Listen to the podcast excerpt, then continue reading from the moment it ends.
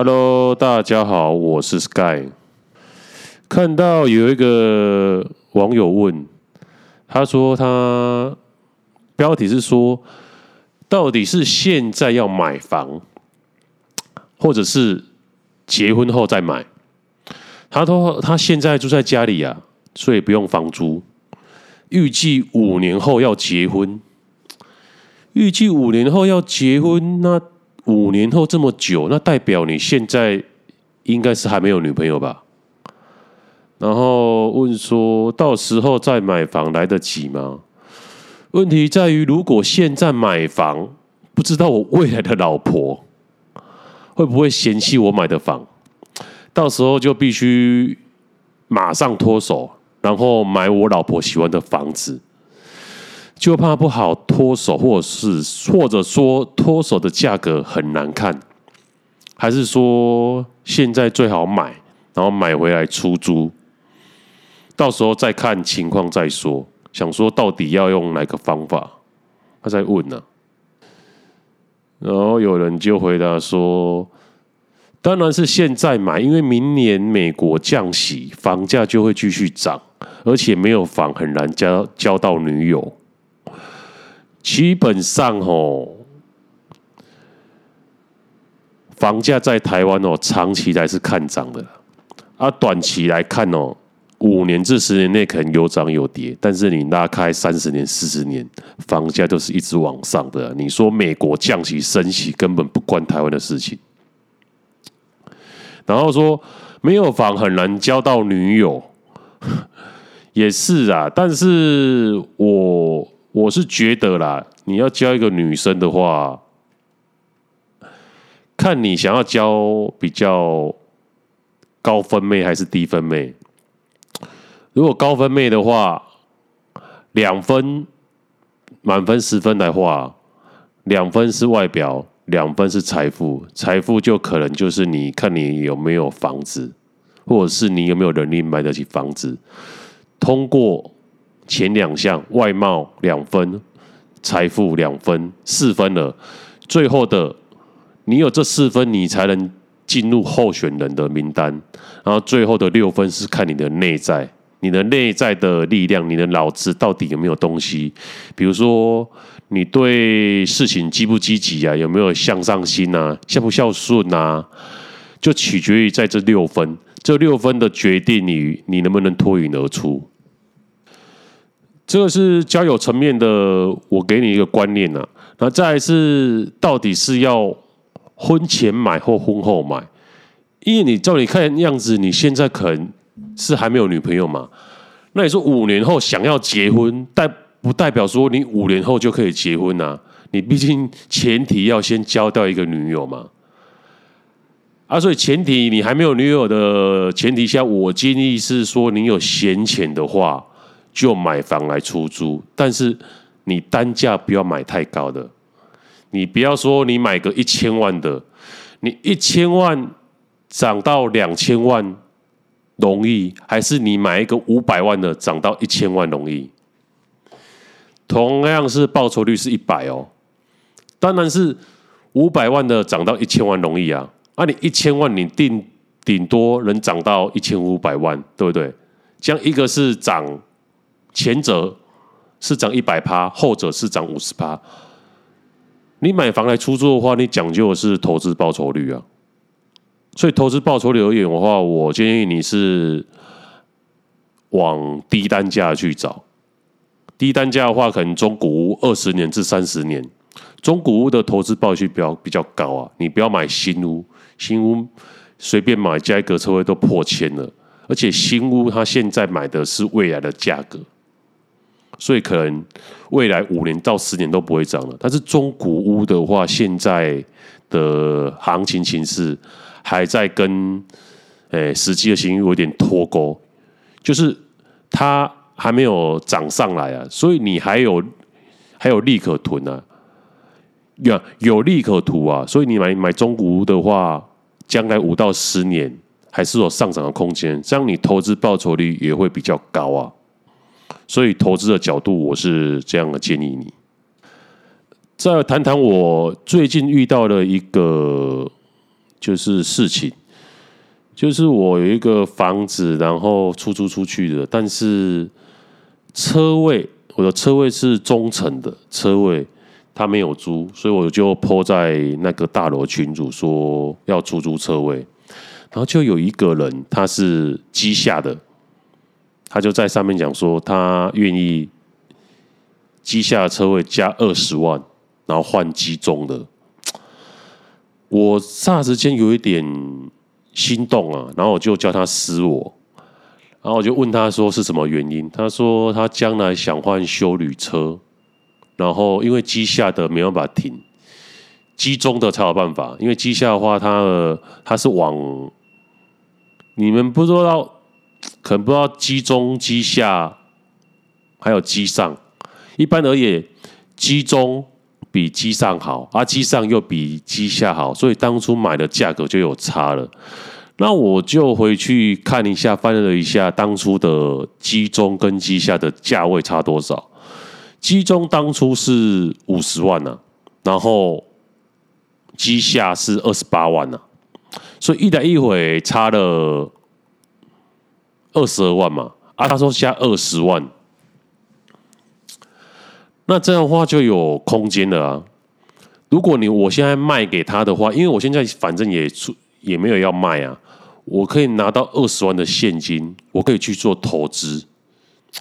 但是后来我问了一下我朋友，他说机上跟机中现在卖的话，哈，买家哈会因为你是机中，愿意多五十万买。那这样的话，他出二十万，我就不划算了。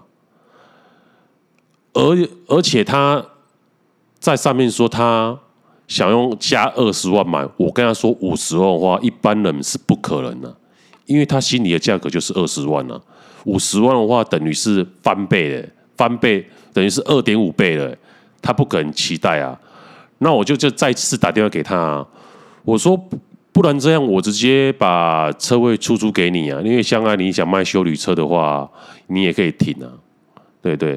但是他说他现在已经有租一个平面车位了，还我说那你一个月出租多少？租多少钱？他说三千块。那说那这样我租你一千块，你可以差省两千块啊。他是说他后来跟我讲说他是无所谓啊，他是说没他不差，他只是觉得没差啦。那意思是说他觉得每个月差两千块他无所谓。他说他是想换呐，那我就觉得有点有点怀疑了。我大大的怀疑他是想要用机下加二十万，因为他知道行情，他知道机下跟机中差五十万，他想要换到机中以后再多五十万卖，那等于他付出二十万赚到三十万。对啊，他我想说他现在都已经他是机下的，然后他现在有租租一个车位平面的，每个月付三千块的。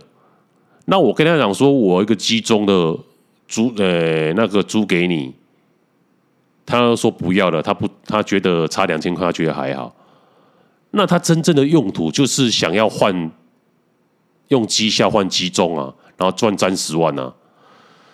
看，原来是原来是这样哦，那自己都透露出他有租一个平面车位啊，那代表说他那个机下根本没在停啊，他也觉得麻烦啊。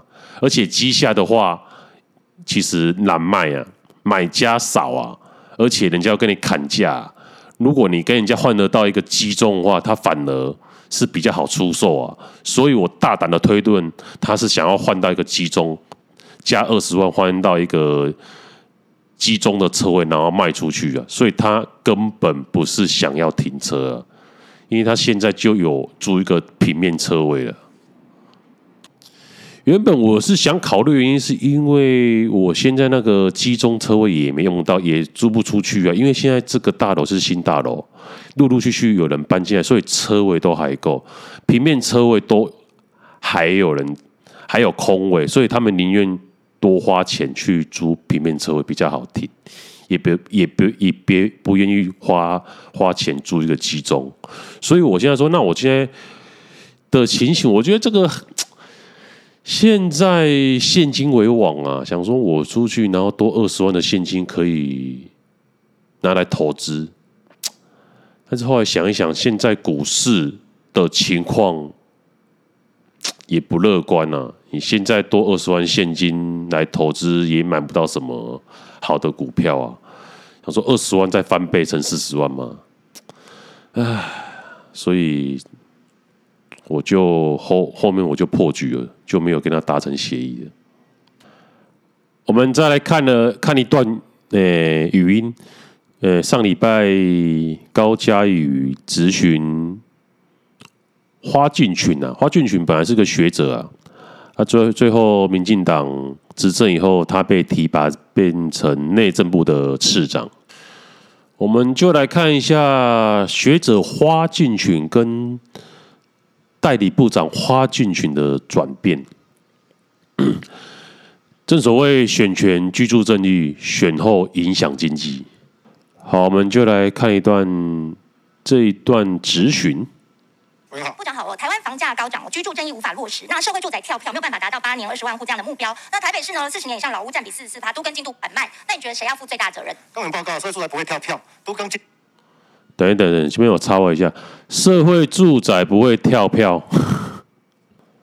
小英哦，在七年前说他八年内要盖完十二万户的社会住宅，现在甚至一年的时间只盖了，我我查一下几户。六万户，然后其中地方就盖了四万户了，然后中央只盖了两万户，中央竟然盖的比地方还少，而且他说，现在啊，你把地方加进去啊，中央两万户，地方四万，这样六万嘛。当时你当初八年八，你说八年要盖十二万的，现在连一半都不到哎，然后你竟然跟我说你会达标。难道说你现在规划中也算吗？那都还没完工啊，规划中也要算进去吗？规划到完工起码要六年，那也就知道为什么地方政府首长或者是中央不愿意盖社会住宅，因为一任任期只有四年，你盖社会住宅六年的话，他怎么剪彩？他都不一定可能连任啊，而且他拼连任的时候，他没有政绩。出来支撑呐，大家看不到啊，所以大家都喜欢盖盖公园呐，盖一些快的啊，然后让人民有感啊，说他有在做事啊，啊，只有一个笨蛋才会盖社会住宅啊，哦，那笨蛋 就是柯 P 啊，社会住宅要起先的，你要找地就要花一段时间了。然后最重点最难的就是跟当地的里民里长协谈。协调，因为他们都怕说盖了社会住宅会影响他们当地的房价，因为社会住宅毕竟比他们房价便宜嘛，对不对？啊，他们会影响啊，所以他们抗争啊，那你要沟通协调完啊，就花了两年了啊，那再开始盖，盖完以后前后种种时间加起来要六年了，估计要六年了，那谁要盖？所以我就跟你讲说。自从两千年以后，台湾民选总统以后，大家看的只是眼前啊，为了选举，为了选举，然后一时的考量啊，都没有长期的规划。所以你觉得民主政治是好还是坏呢？你喜欢现在这种氛围，很多政治人物都很严，是目光短浅，还是喜欢小蒋李登辉那种时代集权？一做政府，那时候政府都是做长期的规划了，不会像现在。小英不是最近说还要发钱，怎么现什么现金钱，然后因为税税收增加超增，那个都是政治的技巧，那根本没有超增啊，怎么可能超增？那就是预算定的太低啊。然后你说税什么要把税收还归于民？每个人都普发一万块，那如如果你真的是超低一点呐，你真的超收税真的话，你应该是把那个税还给当初缴税的人，啊，没有缴税的人，你要现在普也普发给他一万，那怎么是税收于民？税收还于民？那第二点呢？就你前两次发现金券，发什么五倍券、三倍券，你就证明这是没用了。你现在还要发现金，就是想讨好选民嘛？这就是民选的悲哀啊！为了短期的利益讨选民，你你看小蒋时代、李登辉时代有在发现金券吗？有在讨好选民吗？那就是短期政治嘛。所以，这台湾的悲哀的地点就是在这个地方啊！你就像你买股票，大家台湾人都是想要买那些有股息的，那些股息从哪边来？那、啊、就是左手换右手啊！你发股息以后，你的股价跌了，那涨不涨不回来又是另外一回事哎。一个好的公司，我宁愿他不要发钱。把那些钱省下来，另外去开发投资，然后创造更大利益。因为我买这档股票，我不是想要赚你的股息，我是要想要赚你的价差。所以欧美的股票企业他们是不不发股息的，但是你这种股票制度来台湾以后就变不一样了，大家都想贪一些蝇头小利，所以变得上市公司不得不发股利来争取股民投资他们。我说哦，这个股利每年可以发多少啊？发多少啊？我说哦，这股票可以可以买，可以买。台湾的股民判断一个一张股票可不可以买，是以这样判断的，说它的殖利率是几趴。但是欧美不是这样，他们根本都是不发的啊，因为你发股息就是左手换右手啊，你股价变低了啊，而且你公司的本身的竞争力又变低了啊，因为你发钱出去了嘛。那你没有多余的现金可以进行其他的、其他的创新跟投资了吗？那这家公司的本质还会好吗？好，继续来听一下他们的咨询。那台北市呢？四十年以上老屋占比四十四趴，都跟进度缓慢。那你觉得谁要负最大责任？公文报告，所以出来不会跳票，都更进度其实越来越快。高房价确实是一个长期的问题，我们正在努力的克服。民众心里有一把尺，我刚刚讲的都是民众的感受。如果你到现在都还不承认这些问题，就代表你没有去真的面对民众的感受问题。事实上，所以我觉得内政部要负最大责任，而该负责任就是花进群代理部长你。因为你同时身兼驻都中心的董事长，我当然愿意负责。对，你该负责。所以我觉得你非常不适任。那为什么会有这些问题？因为你不愿意去面对，你用这样子的态度来面对质询的时候，你不肯面对民众心中的痛。今天我们在讲说预售物房价的这个炒作的问题。红单炒作的问题，目前我们的法则是怎么样？可以说明一下吗？目前的法则，讲刚说法则非常的重，法则是什么？